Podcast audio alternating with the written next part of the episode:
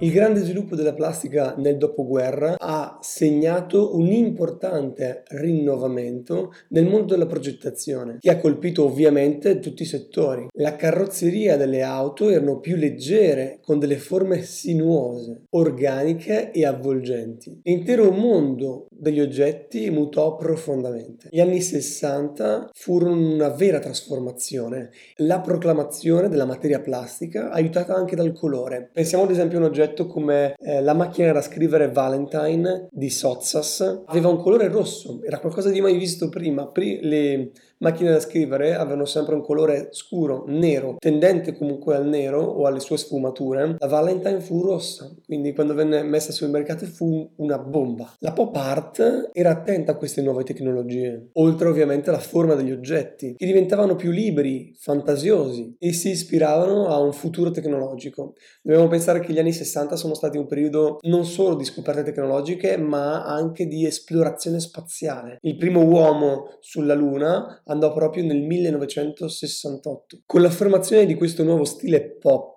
il design moderno razionalista viene messo in crisi. La produzione di massa diventa una realtà anche in Europa e l'Italia in quel periodo sta vivendo un boom economico. Vengono ad esempio aperti i primi supermercati e il packaging diventa sempre più attraente. Tutto sembra diventare possibile. Questo stile pop, la pop art, nasce in Inghilterra con artisti come Hamilton, ma si struttura maggiormente negli Stati Uniti grazie al lavoro svolto da Andy Warhol, Lichtenstein, Reeves e Segal. Si impone come un linguaggio artistico inclusivo, aperto a tutte le forme popolari, come i fumetti, la pubblicità, i rotocalchi e il supermercato. In tutto questo viaggio che abbiamo fatto nella storia del design, in realtà il design e l'arte si sono fusi poco insieme. In questo caso, con lo stile pop e la pop art, abbiamo la fusione di arte e design. Andy Warhol inizia a immortalare delle pubblicità o del packaging come il contenitore del detersivo Brillo, non per il contenuto in sé, ma proprio per il design estetico del contenitore. È interessato più all'oggetto mito, non diventa solo un contenitore, ma passa anche ad esempio dalla bottiglia della Coca-Cola, da Jacqueline Kennedy, da Dick Tracy, da Marilyn Monroe, tante cose diverse che comunque fanno parte della cultura pop. È uno stile che non giudica, le immagini vengono serigrafate con una tecnologia meccanica, praticamente praticamente vengono riprodotte in serie. In questo stesso periodo nasce una cultura che, come vi dicevo per la pop art, non giudica,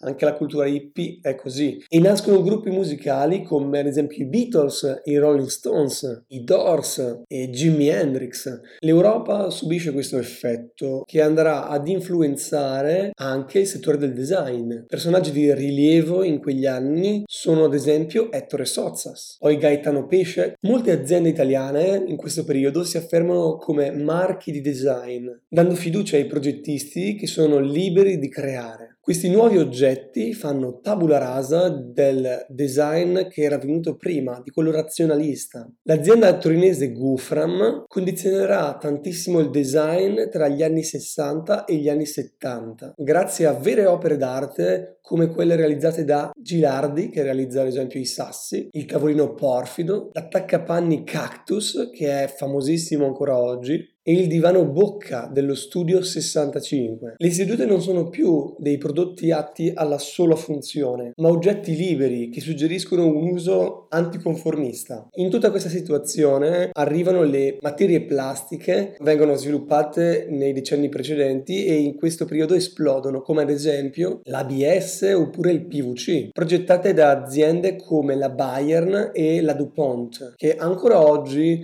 mostrano ogni anno nuove tecnologie legate alla plastica che sono state sviluppate. Gli anni 60 sono anche stati il periodo di esplorazioni spaziali, con ad esempio lo Sputnik nel 1955 oppure l'Apollo 11 e il primo allunaggio nel 1969. La progettazione degli spazi interni creati in quel periodo fu influenzata tantissimo da questi eventi e diventano come delle navicelle spaziali. Anche il cibo subisce una trasformazione molto importante legata al mondo dello spazio. Per quale motivo? Perché il cibo comincia a essere messo sottovuoto per una conservazione migliore e vengono messi in monoporzione. Questa era spaziale influenzerà appunto una parte del design diventando una sorta di space design e uno dei personaggi più di rilievo fu ad esempio Joe Colombo, artista e designer dell'epoca. Io quest'uomo lo lo adoro, ha fatto delle cose assurde. Lui ha disegnato un bicchiere nel quale si poteva bere e fumare tenendo sia la sigaretta o il sigaro che il bicchiere nella stessa mano. Questo designer nel 1969 progetta per la Bayer Visiona 1, un progetto nel quale mostrano nuove plastiche e realizza uno spazio interno che sembra proprio l'interno di una navicella spaziale. Altri prodotti celebri realizzati da questo designer sono ad esempio esempio la Tube Chair e la Multi Chair, oltre a bicchieri come vi dicevo prima che si chiamavano Smoke e poi realizza